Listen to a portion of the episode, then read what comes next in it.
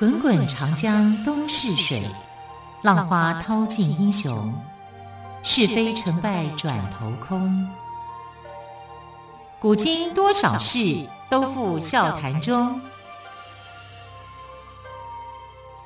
陪你说历史，汪培制作主持。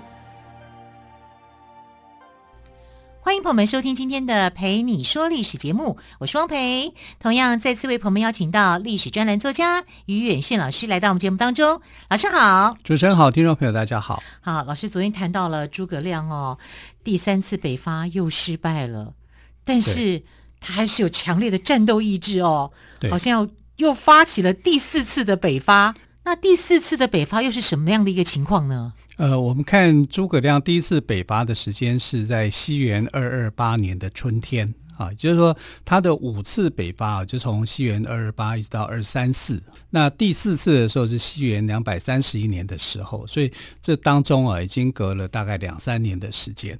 他两三年时间他在做什么呢？他准备粮食啊，因为他前面三次失败的原因啊，其实大部分都可以归咎，就是说粮食运补不济啊，于是。没东西吃了你没办法打仗，这个是在古代的社会就是这样，因为古代社会的这个通信啊，还有在粮食运补上面后勤补给这上面，如果你断了啊，这大概就这场仗就打不下去，所以蜀汉的兵力啊、哦、面临的问题就是这样。像他第二次的时候，那为什么呃郝昭他不把他打下来呢？二十几天不继续打，那就没东西吃啦。然后准备的粮食是不够的，他可能准备只有十天份而已啊，所以当时这个魏明帝啊，就派张合要去救援。张合那时候驻守在哪里？他驻守在荆州啊。像张合这个大将，你看第一次的时候，这个呃马谡之所以会失街亭，因为被张合打败，他其实是驻扎在荆州的。所以他如果要从荆州救援，要到这个陇西哈、啊，就是说太远了，这、就是很远的距离。他必须要从呃北上到从荆州北上到洛阳，再从洛阳这边再赶去，所以他是千里奔驰的啊。那魏明帝又非常信任他，但你又不能够说，我、哦、我是一个荆州的一个守备的一个将领，我突然之间就把你给调走，也不可以哈，因为东吴可能就会进犯哈，所以为什么说第二次北伐的时候呢，把张合给调过来，调过来这个其实是诸葛亮哈这的一个军事的综合应用的结果，这可以减轻东吴的压力。那张合接到命令的时候呢，他就对魏明帝讲说，我这么远赶过去哦。是诸葛亮已经走了啊，其实等于是在收拾后面的一个战场啦，所以诸葛亮的粮食吃不了那么久，十天左右他就会走了。哎，结果张合真的他赶到的诸葛亮已经走了啊，结果他判断得很正确，对啊，不知死活的那个王双就追过去了嘛，结果王双就被诸葛亮给宰了。好，这是第二次北伐的时候。那第二次北伐跟第三次北伐这个中间有一个模糊地带，所以有的历史学者认为说第三次的北伐好像不存在。嗯哼，那为什么好像不存在？因为它时间很短暂，时间很短暂，它可能还没有回到汉中，也就是它的一个根据地的时候呢，突然之间它可能得到另外一个补给，所以就命陈氏去把这个武都跟阳平给打下来。可是打下这两个地方也没有多大的意义啊，因为呃，它只是一个缓冲区，至少对对，就就像于老师昨天说的，是一个缓冲区，缓冲区而已哈。所以就因为粮食的关系，它就又回去了。所以它前三次的最大关键就是没东西吃了。啊，粮食运补不行，粮食所以粮食对一个战争多么重要？对，在古代就是啊、呃，现在也很重要啊。啊对啊，你没没没子弹也不行啊。对啊，不但不但是你什么都缺的时候就不行啊，对不对？缺蛋也不行啊，啊缺药也不行啊，什么都缺都不行啊。啊，这战争的话什么都缺，这个时候你一定要在运补上面、补给上面一定要顺畅。没错，啊、不顺畅的话仗很难打。这个一定要先准备好。对，所以他一直在想这个东西，我到底要怎么样啊，去把这个粮食给充足到位。以前我可能就是十天粮，哦、呃，之后我可能就要至少我要能够打个一年半年，这样我才有办法继续打下去。啊，所以他花了一些时间在想这个。那当他在这个想东想西的时候呢，曹魏就在想说，你们来打我，因为这个小国家来打我，欺负我，小国欺负大国啊，那我干脆就我来打你。因为那时候曹真总指挥官就不爽了哈、啊，他就觉得老是被你们这个北伐北伐来北伐去的哈、啊，打我们那么多次，我搞到我的晕头转向了。我对，我要反攻啊！所以曹真那个时候呢，他就啊、呃，我要反攻回去，因为曹真心里很急啊。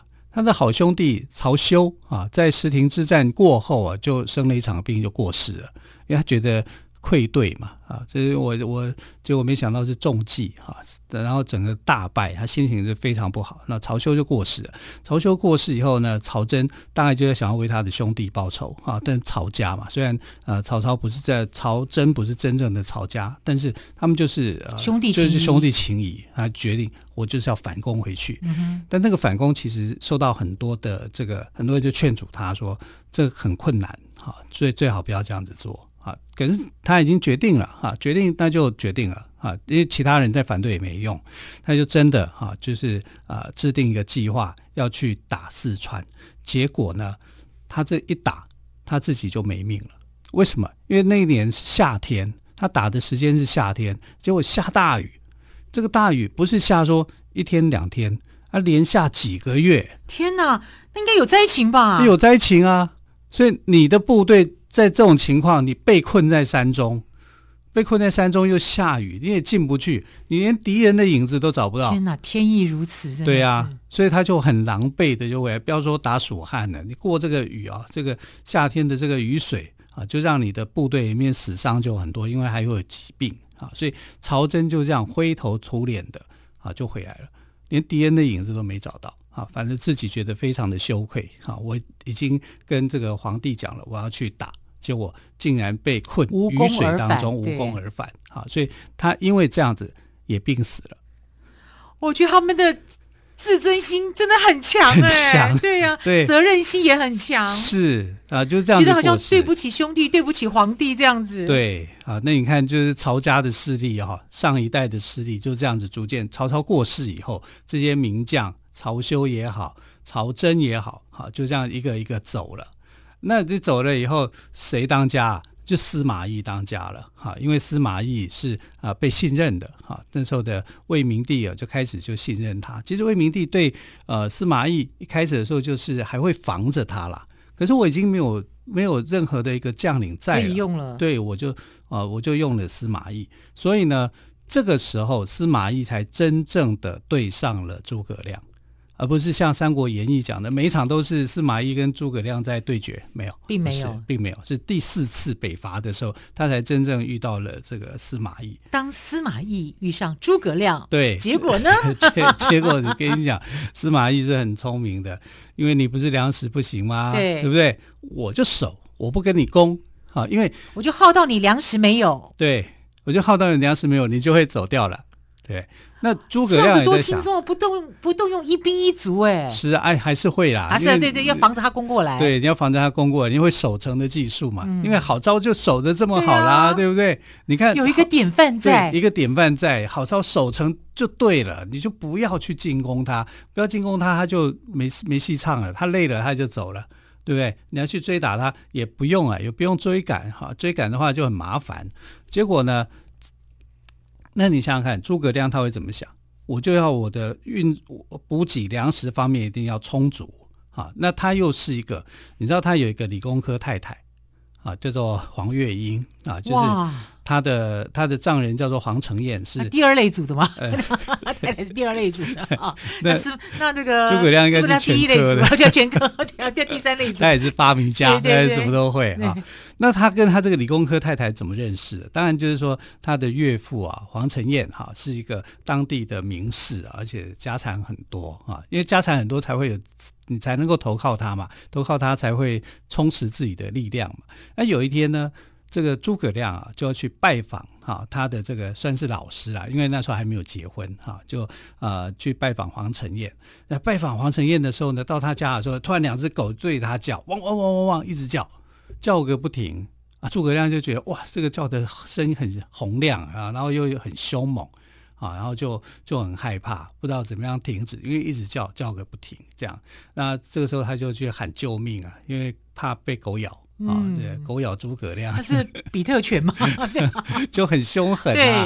结果你知道吗？这两只狗啊，后来就是呃来了一个女孩啊，这个女孩呢就往两只狗的头上面一按，就停止吠叫了。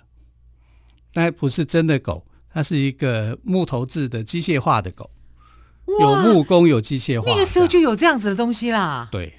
啊，就是太厉害了，传说啦！哦，啊、那触控式玩具，对，太厉害了。所以他就想说，这谁啊？怎么会这么厉害？你看黄承彦的女儿黄月英啊，但是这个小姑娘啊，长得不好看啊，是算是有名的丑女啊啊。然后就那黄承彦就想，我女儿很丑，可是她理工科的。成绩很好，你要不要？我也是，我很丑，很温柔。啊，就是他脑很有脑袋，对，很有才华。就诸葛亮很欣赏他，他宁愿娶这样的女孩，他不要娶那种又漂亮又骄傲的那种，嗯、他不要，他就要去伺候他。对，他就呃选了黄月英当他的老婆。我觉得他们很合啊，他们也可以去聊军事，哦、还可以去聊一些武器的发明。对呀、啊，我觉得这样很厉，这样才是夫妻生活啊。是，所以木牛流马就他们两个人发明出来的、啊。黄月英就有一些他的想法，就告诉他说：“哎，我们来做一个运补的工具，因为这个是诸葛亮需要的。嗯”我们讲一下木牛流马怎么写。木是木头的木，牛呢就是牛脂的牛，对对对哦，那个牛啊、哦。流呢就流水的流，对马呢就马匹的马。木牛流马，好，到底木牛流马是什么呢？我们先休息一下，稍后再请岳远炫老师来告诉我们。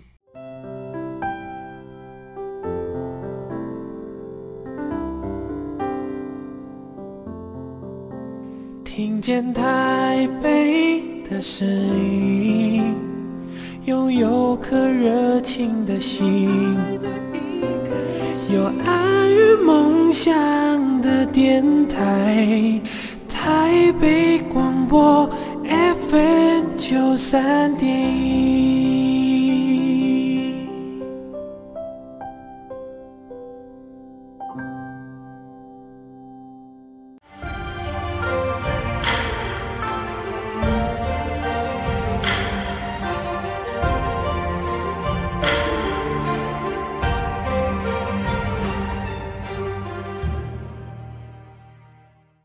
你说历史节目，我是汪培。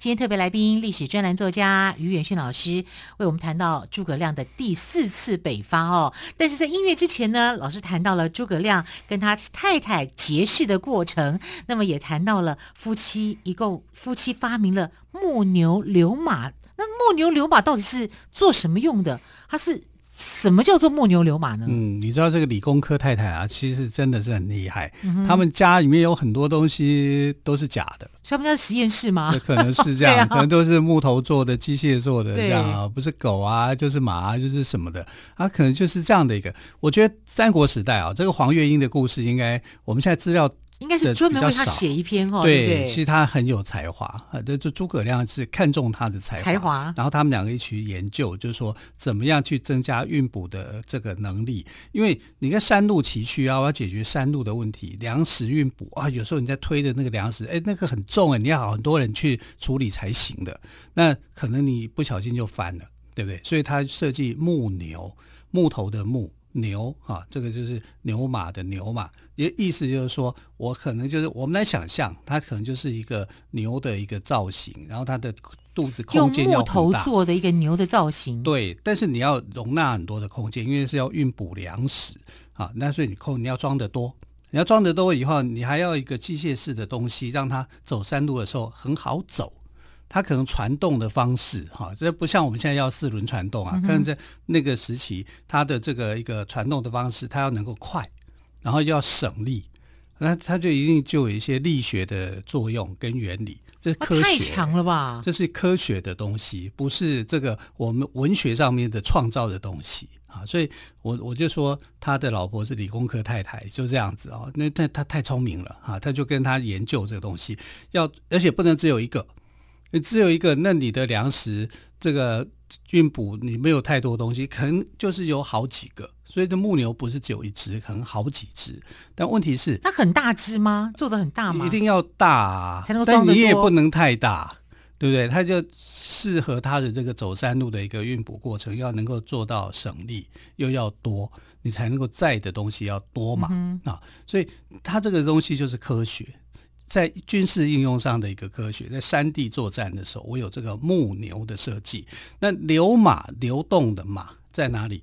在水上嘛，啊，我顺着这个水怎么样去载？所以这是两样东西啊，它是两样东西，它不是、哦、不是说木牛流马是一个哈、啊，木牛是一个，流马流马是一个、哦、啊，当然去做这样的一个不同性质的设计，但很可惜就是说这东西失传了。我们不知道他怎么做的，只留下一些文字的记录、啊、真的太强了。对啊，理工的那个部分没看到啊，只剩下文学上面的一个材料啊，就很可惜。你知道在呃这个晋朝的时候、啊、有一个很聪明的科学家，他就在想，因为已经没有东西了，他就凭空去想象啊，他去根据一些有限的一个文字，他就是想说我怎么样去复现呃重复那个复刻出诸葛亮的这个木牛出来。这科学家很有名，他叫做祖冲之。哦，祖冲之。对，祖冲之是多有名呢？圆周率就是他发现的， 三点一四一六。什么？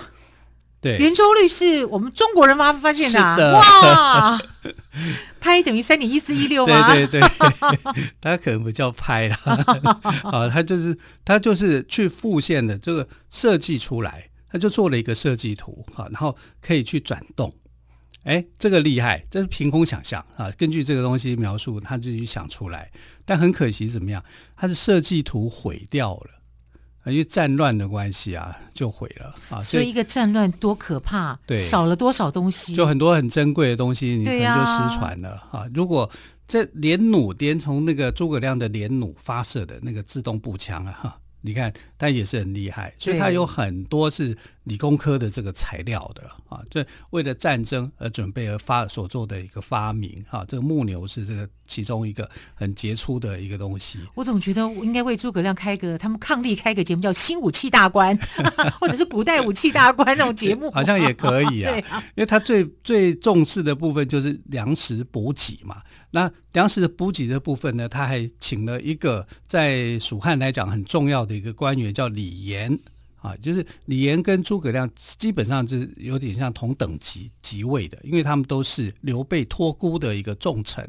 那李严这个人呢，早期的表现是非常优秀的啊，刘备很喜欢这个将领，可是到了后期的时候呢，他就比较自私自利，他只想到自己，他根本不想配合北伐。啊、他觉得诸葛亮的这个北伐劳民伤财，所以他在很多部分、啊、都比较不听诸葛亮的，他会想说同样都是托孤大臣，我为什么要听你的、啊、所以他有点骄傲，心里头有点反抗、啊、所以他就做了一个决定，在第四次北伐的时候第四次北伐的时候呢，一个最重要关键人物不是诸葛亮而是李严，因为李严在运补这些这个呃过程里面呢、啊、出了差错，出了差错以后，他不敢跟这个呃诸葛亮承认，他就跟诸葛亮讲说：“我们打司马懿啊，围那么久哈、啊，因为司马懿就是守嘛，那就就是不攻，我们的粮食不够了，最好就撤退。”好，所以他就建议诸葛亮撤军。诸葛亮最后呢评估想了一想，好吧，那就撤退。那撤退回去以后呢，呃，结果这个他在蜀汉里面，他跟刘后主怎么说，你知道吗？哎，我们粮食很多啊，很充足啊，为什么要撤退？就变成两面人，哈，就诸葛亮前面说粮食不够要撤，那回去以后跟老板说我们很多啊。为什么要撤呢？为什么要撤呢？这有点挑拨，对，对不对？挑拨君臣之间的关系。对，结果后来这个诸葛亮一回来以后呢，哎，你不是这么说的哦。他就怎么样，诸葛亮非常谨慎的人，他就把来往的那个信件摊出来给刘后主看，你说你看这个，他一比对，那就谁说谎？那就是李严说谎，当然啦，对不对？你前面要求我要撤军，然后你回头跟皇帝说我们军军粮食很是充足的，对，他其实是因为他粮食运补出现了问题，所以他才说这个谎话，他掩饰自己的错误。对，他还想把中间的那些运补的官员给杀掉灭口，好可怕哦！对呀、啊，自己的疏失要这么多人来背为他来背这个罪。是啊，所以诸葛亮后来就很生气啊，啊所以就把这个事情摊开来跟这个刘后主一讲，刘后主一看呢就知道问题出在谁身上嘛，所以李严后来就被废为庶人啊，他没有被处死，他被废为庶人。那后来这个《三国演义》里面就根据这一段哈，就重改写了哈。重改写的过程里面就变得很夸张了，就更具呃更具有这个戏剧性啊哈。那李严就因为在这个部分里面呢，他跟诸葛亮就非常非常的不合。那不合里面，他其实还在想说，呃，我可能有机会，因为这是这就是他的错嘛。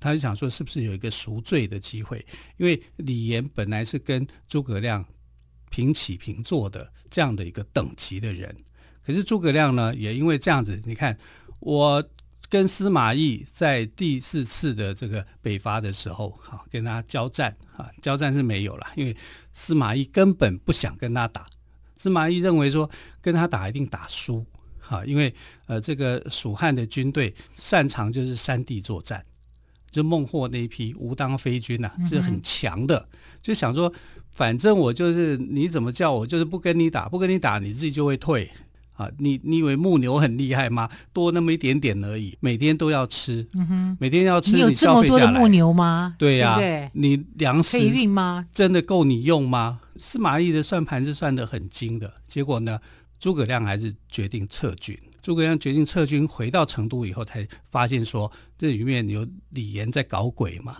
那诸葛亮撤军以后呢，司马懿做了一个决定，做什么决定呢？他命令张合去追击。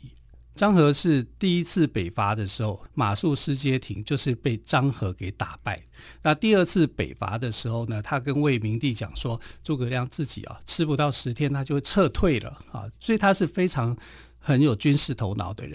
然后那时候你看曹休也死了，曹真也死了，所有的五子良将过去曹操时代所任用的这些很品质很好的将领只剩下他一个，只剩下他一个以后呢，司马懿竟然在诸葛亮第四次北伐的时候要求张合去追击。那你要不要追？因为今天现在的主帅是司马懿，他只是副手，那我奉命令就我就一定要 追, 追可是我在奉令之前他还是有话说，好像在交代遗言一样、啊、他就跟司马懿讲说，我们讲说穷寇勿追，对不 对, 对因为怕他反扑嘛，穷寇莫追。那更何况诸葛亮不是穷寇，他只是撤退，他没有被我们打败，他只是撤退啊，只是撤退，这种部队他一定会留有后着，就是说我怎么样去保护啊？因为你从前几次就可以看得到，诸葛亮的撤退是很有纪律的，但是很有谋略跟方法的。那如果我们现在去追击，就会有风险，就会遇到这个很大的一个问题。但是就是你不知道诸葛亮会出什么奇招就对了。对，但司马懿不管，就是说你就去给我追。那所以呢，他在司马懿这么聪明的人，他怎么会没想到这一点呢？对，他当然有想到啊，所以他就要他追啊，这什么意思你知道吗？就要他命啊！好快哦！因为你所有的曹操的那批留下来的将领，只剩他了，只剩下他了，对不对？然后他会去威胁到司马懿。然后司马懿前面的那些将领哈，指挥官，所以司马懿准备要当王了。哎，对，曹休、曹真也都过世了，等于没有人了，只剩下一个人，就叫做张合。张合，你看我们可张合立下多少大功啊？是啊，但那个重要吗？对司马懿来讲，就不重要啊，反而是一个绊脚石。是啊，绊脚石啊。所以我明知山有虎，偏向虎山行，你给我去追击。结果他就真的就去追击，因为他必须要去奉军令嘛，对啊，就是他去追击到这个呃木门道的时候呢，就被诸葛亮事先埋伏的伏兵，由魏延啊所率领的伏伏兵啊，就射中他的膝盖，射中他的膝盖以后膝受伤，啊，因为膝盖受伤啊，后来因为呃古代你要就医不是那么的容易啊，所以他因为这样过世，这是一种说法。另外一种说法就是呢，他受到箭伤。啊，就是呃乱箭穿心啊，他就被射死在木门道里面啊。不管怎么样的一个说法，他最后就是战死啊，因为他奉命出击。因为如果你在追赶的过程里面出了意外啊，如果你没有达成命令，你也是犯了罪，对不对？对。然后你出了意外，你被诸葛亮他们给杀了，我就更高兴了。因为就等于是我没有对手了，我没有对手了，所以这是司马懿安排的局。好可怕的一个人啊，难怪叫军师联盟，吓死人了，卑鄙的小人，太过分了。但我跟你讲，诸葛亮不也是这样吗？嗯，诸葛亮在第一次北伐之前就鼓励这个孟达造反，不是吗？然后还把这个孟达造反的事情给泄露出去吧，结果最后是司马懿去平定的嘛。嗯，司马懿没有按照一般的程序啊，他是很快的就去平定这个孟达嘛。嗯，他, 他也不想杀孟达啊，可是被逼着要去杀他啊，这等于是他也报仇嘛。你当初这个诸葛亮啊借刀杀人，我现在也借你的刀杀人，把我心中觉得最可怕的这个对手张合给除掉。除掉好，总之呢，这个司马懿呢，借着诸葛亮之手杀了张合，从此曹操口中的五子良将就全部走入历史。曹魏再没有一个人可以领兵作战，除了司马懿之外。所以司马懿派张合不是作战，而是去赴死，所以他真的是枭雄一个哦。好，非常谢谢岳轩老师今天跟我们说诸葛亮第四次北伐的故事。对诸葛亮北伐第五次有兴趣的朋友，我们就明天再来收听咯。亲爱的朋友，我们明天再会，拜拜。